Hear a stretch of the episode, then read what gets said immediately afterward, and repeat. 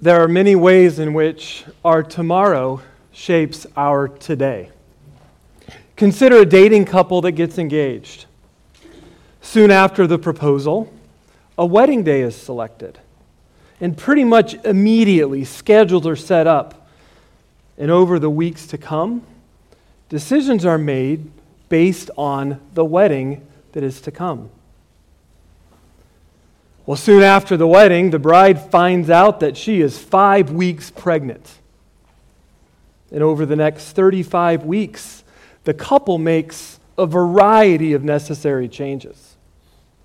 She talks to her employer and begins some adjustments with her job, and they start to convert the office into a bedroom. And then they find out it's a boy, which allows them to prepare with even more specificity. It is both wise and necessary to live in light of the future. To not live in expectation of what is to come is foolish. You know you have a test on Tuesday, but you don't study on Monday. You know you have a big meeting at work next week, but do nothing to prepare for it this week. You know that your taxes are due, but you make no preparation to get them done or to get all the numbers to TurboTax so you don't have to do your taxes. You know this life will end, but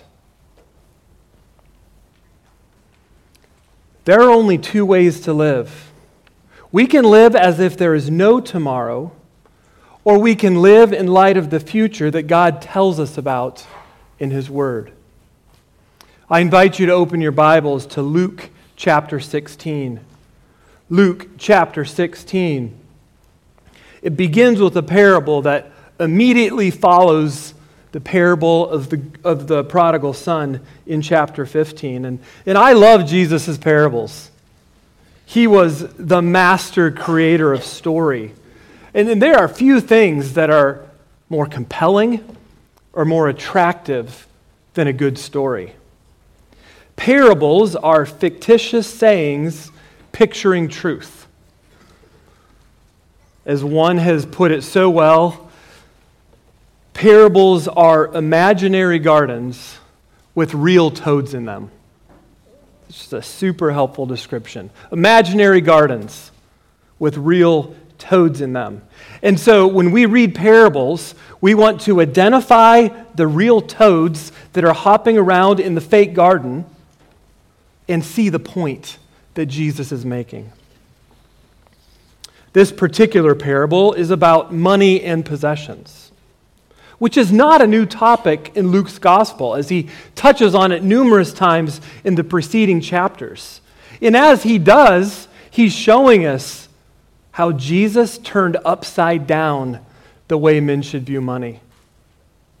And that true repentance and faith will dramatically change the way a follower of Christ thinks and acts with regard to material possessions. Now, I should say that I did not choose to preach this parable because our church has a giving problem and therefore needs to be challenged in this regard. Oh, in fact, this parable fits really well with us as a church. Evidence of abundant and gracious giving is so obvious to see with repeated years of surplus giving and just recently having celebrated paying off our mortgage. And as I was preparing, there were several names and faces that came to my mind as those who are living out in various ways what we're going to consider in these verses.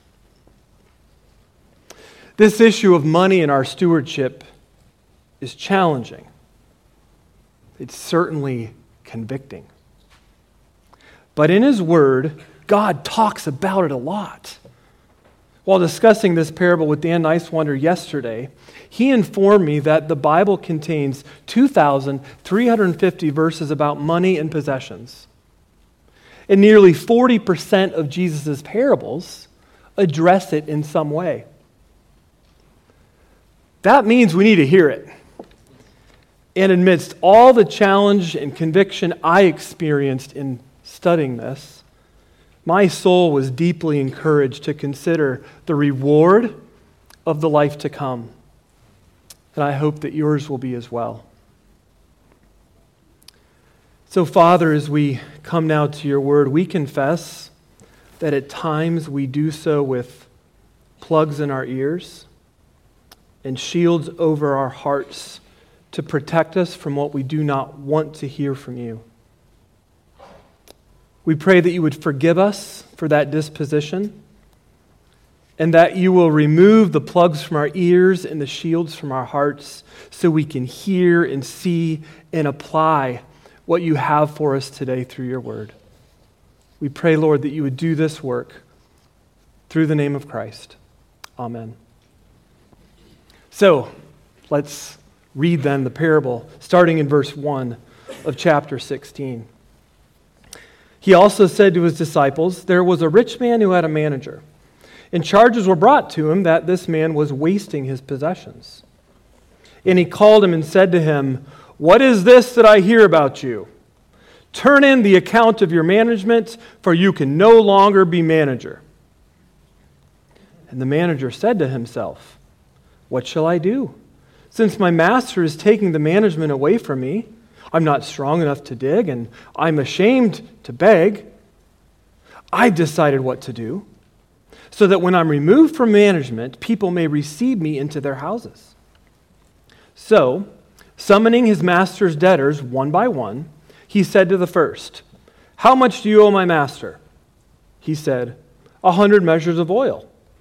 He said to him, Take your bill and sit down quickly and write 50. Then he said to another, And how much do you owe? He said, A hundred measures of wheat. He said to him, Take your bill and write 80.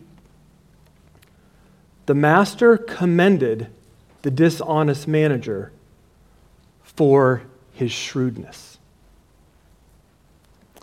One commentator noted that no other parable has caused as much perplexity and received as many interpretations as this one.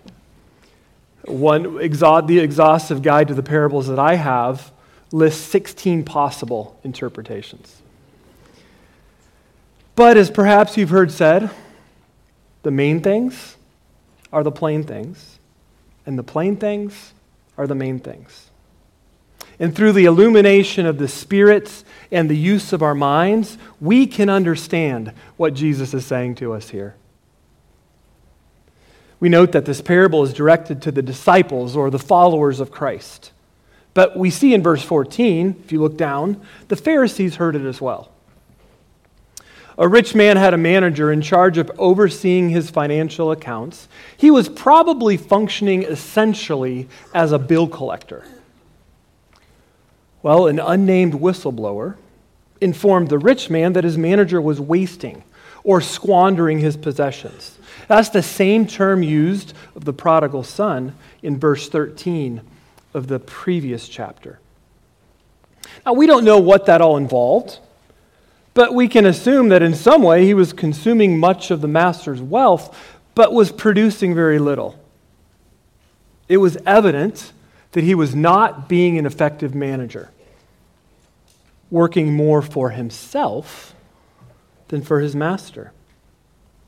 So the master brings the manager in for something more than just an audit. He says, Give me all your records and clean out your desk. You're fired. Well, the manager must have known he was guilty, as at least in the account we have, he did not even try to defend himself. Since they didn't have unemployment benefits back then and he was not offered a generous severance package, he knew he was facing a future on the streets. So the fired manager immediately started to consider his options. He didn't want to do manual labor because he wasn't strong enough. And even if he was, it would be pretty embarrassing to go from collecting bills from landowners to digging ditches for them. And he was too proud to beg. I mean, talk about a lowering of status. He likely would have had to beg from those he had previously collected debts from. Losing his job was hard enough. He didn't want to lose his dignity as well. So suddenly he had an idea. But he had to act quickly before his termination became public knowledge. He called in those who owed his master money. Now, we only read of two, but there likely would have been more. The first bill was for 100 measures of oil. It would have been about 800 gallons of olive oil, which was worth about three years of salary for an average worker. It was a lot. The manager said, I'm going to cut your bill in half. The second debt was for 100 measures of wheat, was roughly 30 tons, would have been a yield of about 100 acres, equivalent to about eight years' worth of salary, yearly salary, for the average worker. You get 20% off. I'm knocking it down to 80. Well, it was really a brilliant scheme. And no doubt the debtors were thrilled for the reduction. And it's easy to see how they would feel personally indebted to this recently fired manager. He made some new friends who would be ready in the days ahead to give him a place to stay, place to eat, perhaps even offer him a job. Now, I don't know what the disciples were expecting the response of the Master to be, but there's a pretty good chance they were a bit surprised, as we are, to hear Jesus say at the beginning of verse 8 that the Master commended the manager. I mean, how could he do that? Seriously. He just fired this guy. Well, the answer lies in what the master commended him for. He did not commend him for his dishonesty, but for his shrewdness. Now, we don't use the word shrewd very much today. At least we don't in our house. And Webster defines it as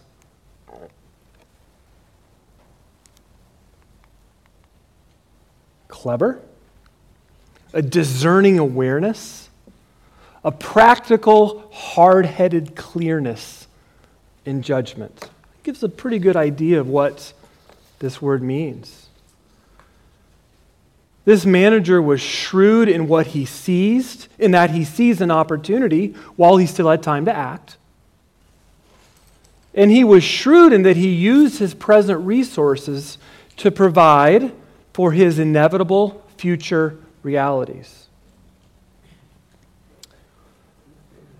Now, we can't be certain, but it's possible that what the manager was cutting out of the bill was his own generous commission.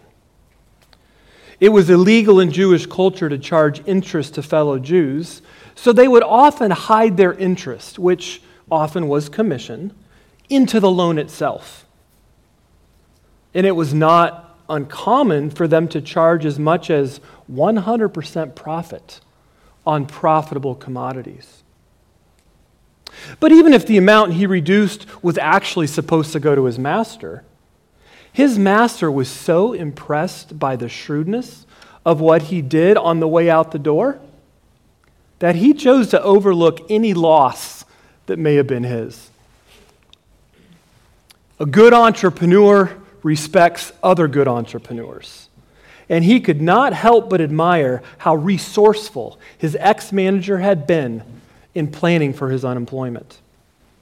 He had acted now with the future in view, beautifully bending a present opportunity to his long term purpose. And that, that is what the master is praising here. Well, often in Jesus' parables, the sting comes in the tail. And that is certainly the case with this one. As Jesus tells his disciples in the second half of verse 8 For the sons of this world are more shrewd in dealing with their own generation than the sons of light. People of this world are people who belong to this world, those who have not yet received the free gift of eternal life through faith in Jesus Christ. People of the light are those who belong to Christ, having received eternal life through faith. For the people of this world, life is all about them. It's about the here and now, so they give careful attention to the things of this world. And so they're very skillful in their dealings with material things. They're really, really, really, really good at doing things for their own advantage. They're experts at looking out for number one. Of course, there are exceptions, but generally speaking, people of the world give more thought to their physical well being than the righteous do to their spiritual well being. And that's the point Jesus is making here. Jesus is saying that unbelievers are often more shrewd in figuring out how to secure temporal wealth than believers are in figuring out how to secure eternal riches. Unbelievers are more shrewd at figuring out how to secure temporal wealth than believers are in figuring out how to secure eternal riches. Well, the ultimate aim of Jesus' parables is to awaken insight, stimulate the conscience, and move to action. If we've been tracking thus far at all, we should have gained some insight. And now it's time to be moved into action which Jesus calls us to in verses 9 through 13. So we see here three points of application. The first is we must invest in eternal relationships. Note this in verse 9. And I tell you, make friends for yourselves by means of unrighteous wealth, so that when it fails, they may receive you into the eternal dwellings. So, so, building on what he says at the end of verse 8, the point Jesus is making here is that if unbelievers in the secular world are shrewd and smart enough to look out for their best interest for tomorrow, how much more should the people of God look to the future of heaven? The Greek word translated wealth here is mammon, which was an idiom used simply to describe worldly goods. It refers to all of our stuff money, and possessions. It's everything we have that we cannot take with us. Jesus calls this wealth unrighteous, which is a bit surprising because money and possessions themselves are really morally neutral, right? They, they can be used for good or for bad. I think the sense here is money of this world, which is deceitful, money of this world, which tends to corrupt, and therefore can so easily be put to wrong use. Well, who are these friends? As the manager's newly earthly friends were those he had helped by reducing their debt, these eternal friends are those who have become Christians or whose lives are influenced for God or helped in some way by means of giving away our material wealth. So, tying back to verse 4, and it's really key to see the connection between verse 9 and verse 4.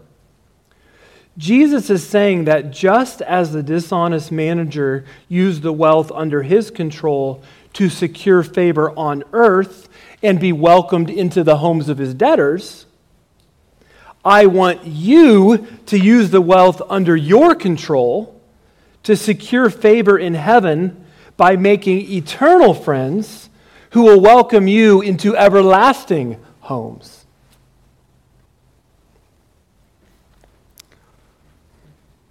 Have you ever thought about heaven in this relational sort of way? Jesus references our physical dwelling, but his focus here is on relationships with friends, a fellowship of friends which will survive beyond death, and which is more important than money in the bank.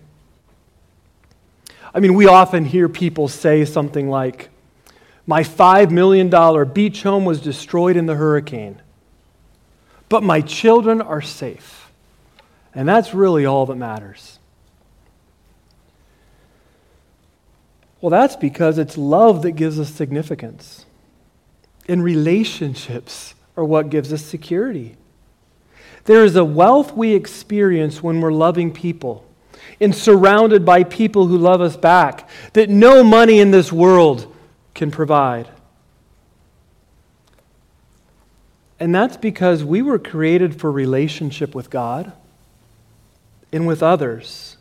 And we're meant to live forever in a depth of relationships, in an experience of love that does not exist here on earth because of sin. But in heaven, there will be no pain, there will be no hurt, there will be no unhappiness in any of our relationships. And we'll experience this perfect love in depth of relationships perfectly. Is there something in your heart that desires this perfect love in depth of relationship? Are you confident that you will experience it in heaven? The point Jesus is making here is not that we can somehow buy our way into heaven, right? We could never give enough.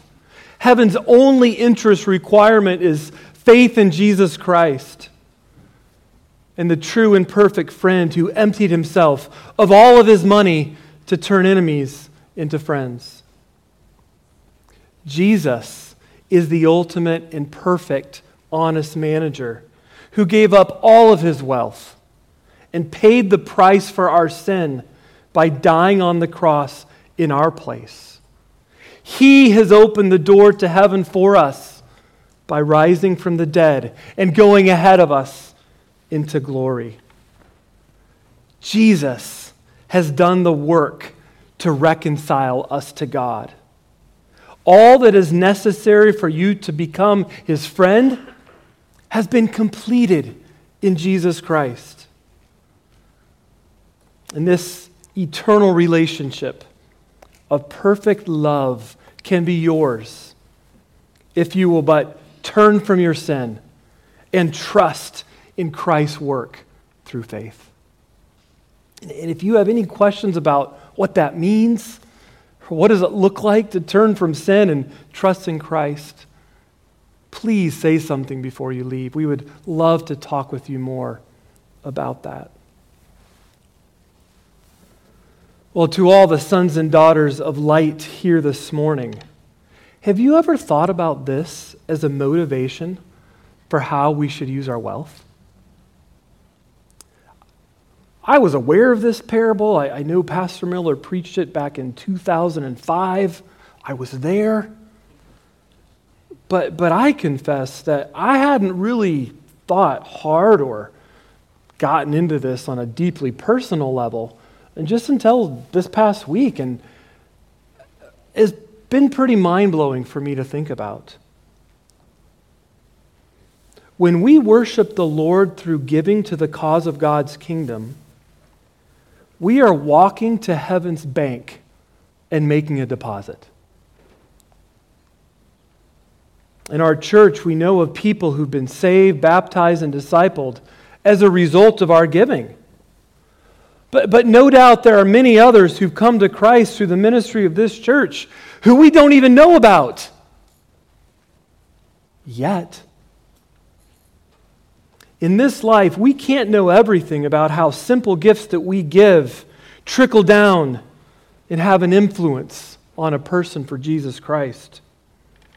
But God directs every single cent we give, and He knows exactly how it contributes to someone's eternity.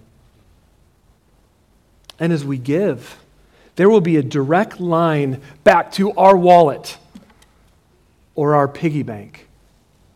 And there will be friends who welcome us into our eternal home because of what we gave.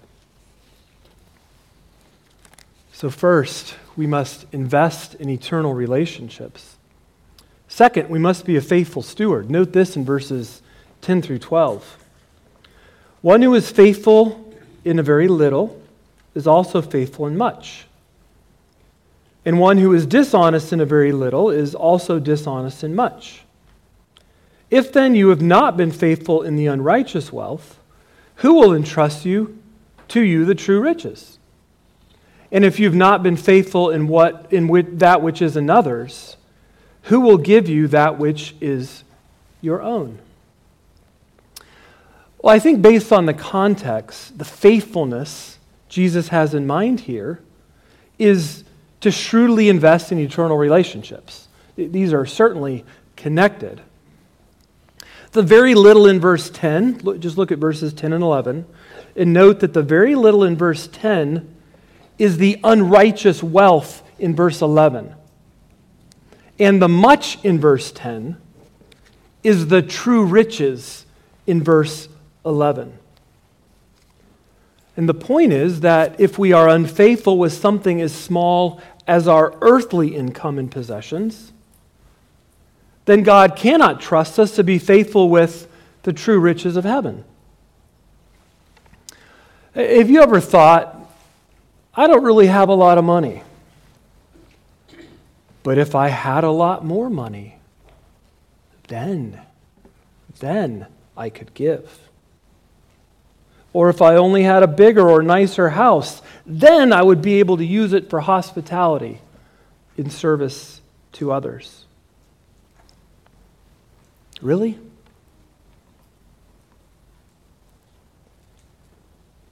Doesn't seem to jive with what Jesus is saying here.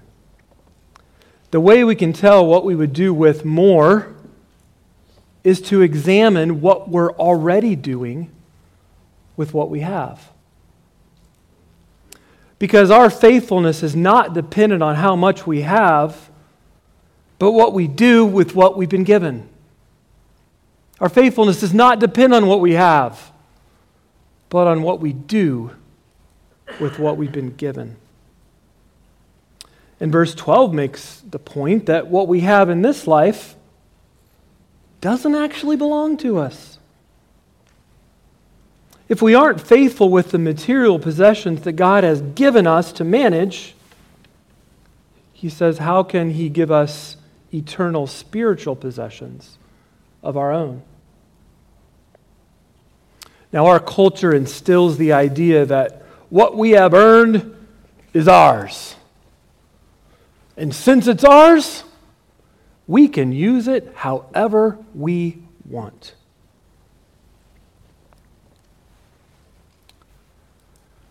Well, we see that that's not really the case here. And just thinking beyond that, where did we get the life, health, and ability to be able to earn money? The Bible answers that for us in Deuteronomy 8. Beware lest you say in your heart, My power and the might of my hand have gotten me this wealth, right? We can all tend to think that.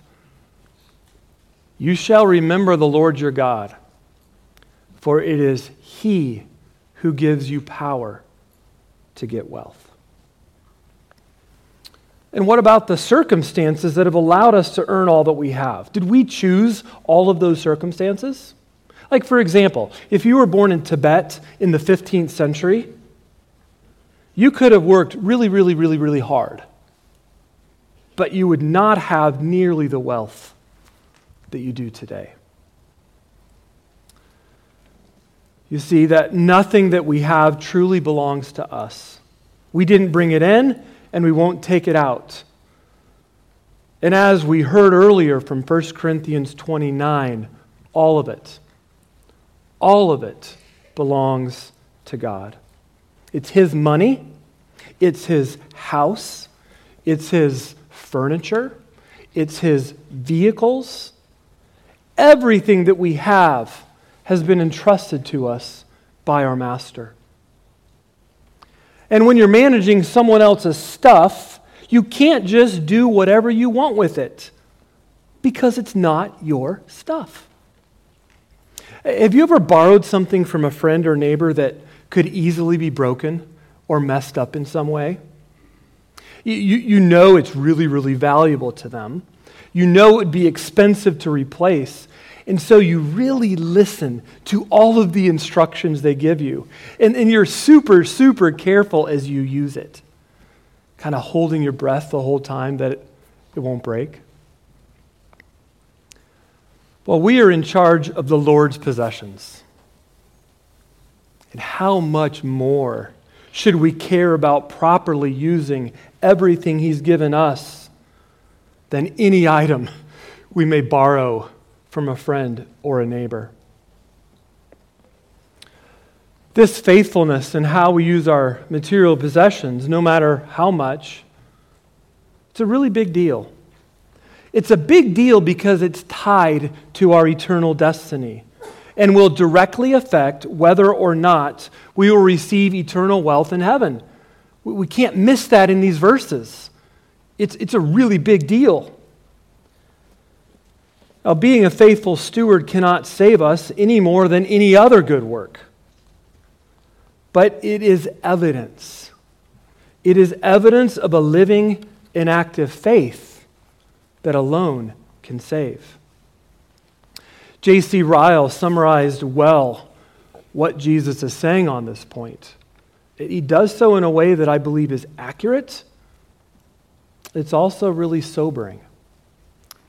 He says, He who is dishonest and unfaithful in the discharge of his duties on earth must not expect to have heavenly treasure or be saved.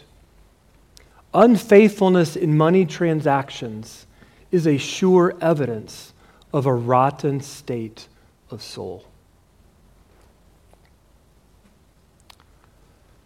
So we must invest in earthly relationships. We must be a faithful steward.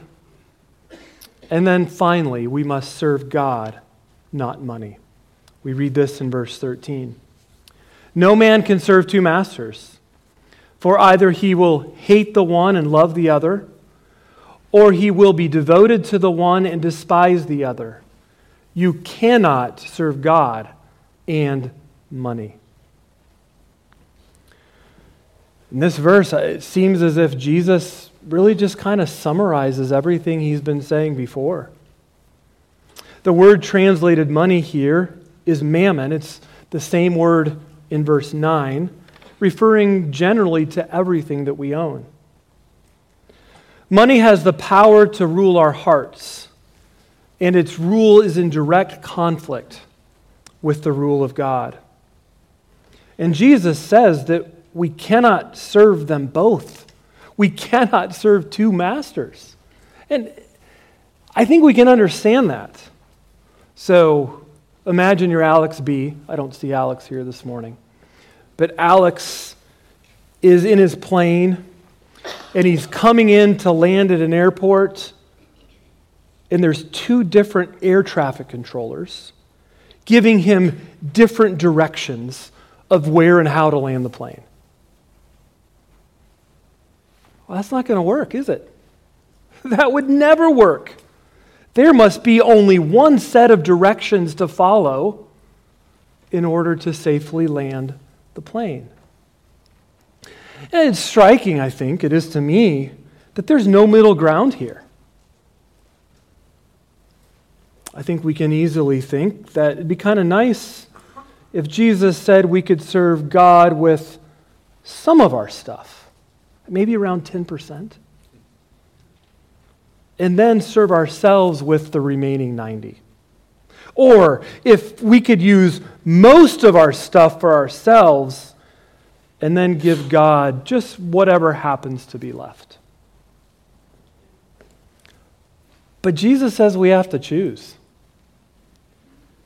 either God or our material possessions. Our hearts can only have one dominating love, and whatever affection is greatest is the one that we will serve. Money is a tempting idol, it's an attractive master. We will either be using it to invest in heaven or we will worship and we will serve it.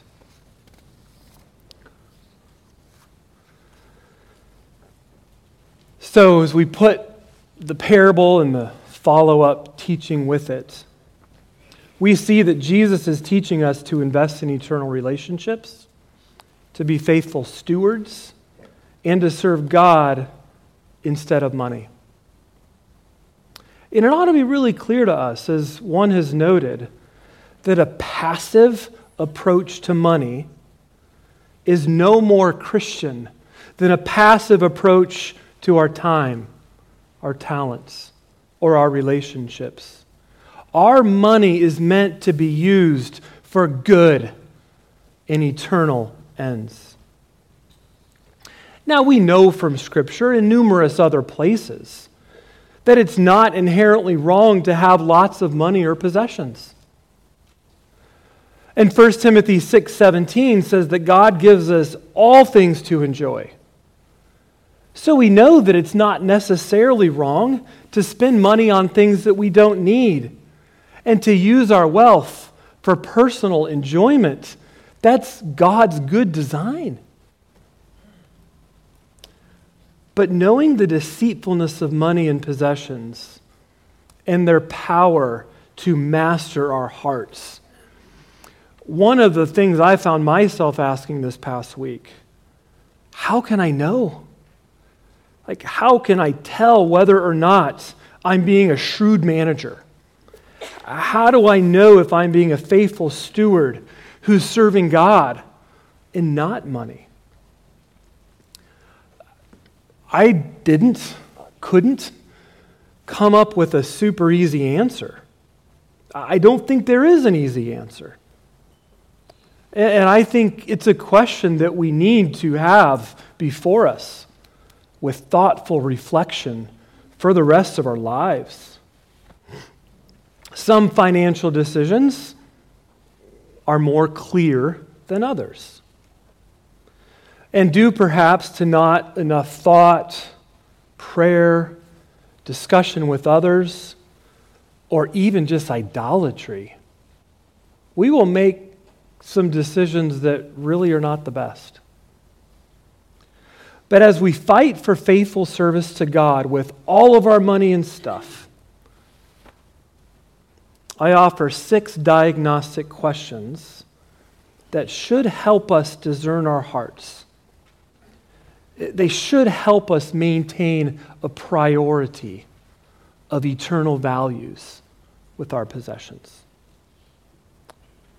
So here they are. The first most directly flowing out of this text? Am I regularly giving money to the cause of Christ? Am I regularly giving money to the cause of Christ? Two questions here that relate. The first is, where should I give?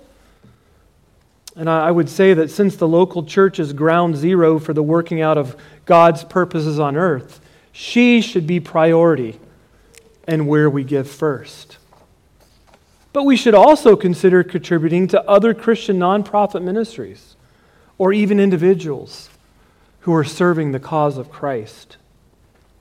And finally, we should be prepared to spontaneously give to a need that the Lord unexpectedly brings across our path. How much should we give? Well, in the full scope of Scripture, we see that it's not ultimately about any particular amount. Our hearts are what matters to God. And so that's where the focus must be. Having said that, the principle of the Old Testament tithe, or 10%, is, is perhaps a good starting point. And I think that we ought to see it, in a sense, then, as like a good floor. But it probably shouldn't be our ceiling, since the New Testament teaches the grace of generous giving that is not limited by any percent. So we start with that question Am I regularly giving to the cause of Christ? Here's just a few more. Does not having something I want cause me to be discontent or lead me to anger, anxiety, or depression? Am I turning to money or possessions for the satisfaction, security, or something else that I should be seeking in God? Am I willing to use my apartment, my townhome, or my house, no matter the size, to invest in eternal relationships? Do I let others use my possessions, either because they need them or simply to bless them with their use? Do I ever look for ways I can lower my discretionary spending? Intentionally choose a lower standard of living in one way or another? Or adjust my dreams for vacation and travel so that I'll have more to give?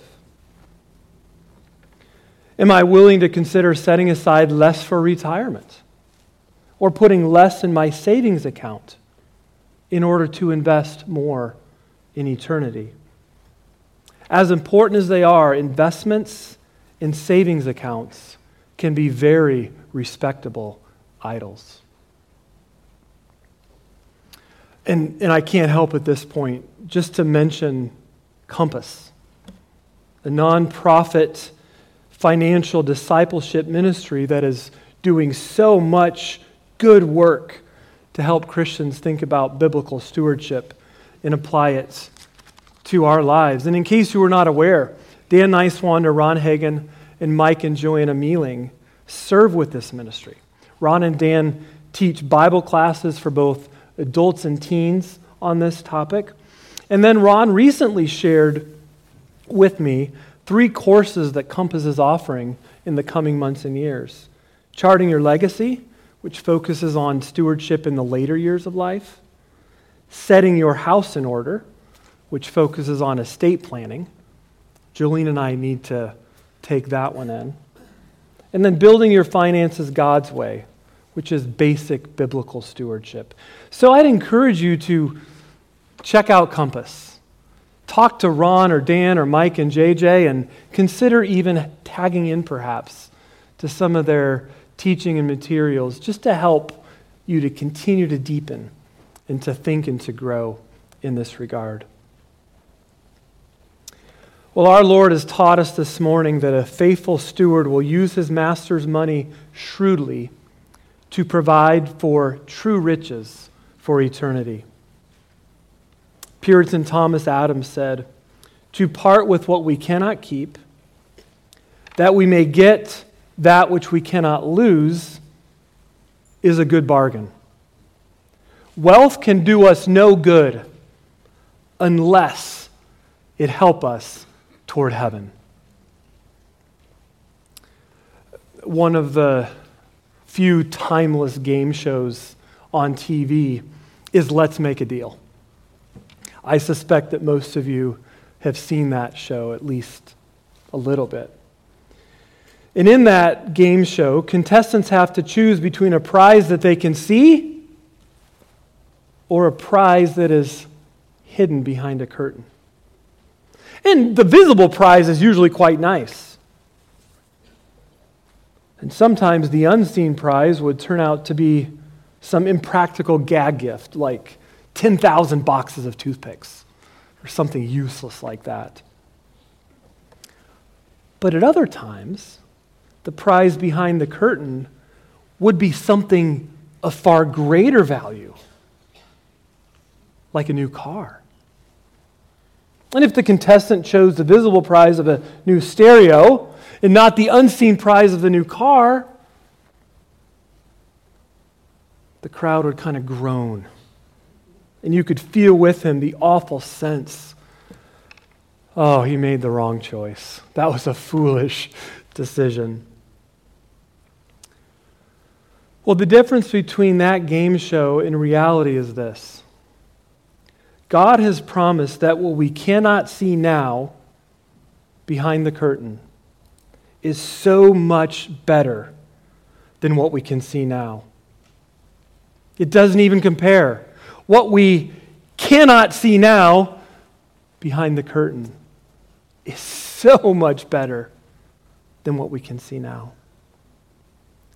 So may the reality of our tomorrow shape our today.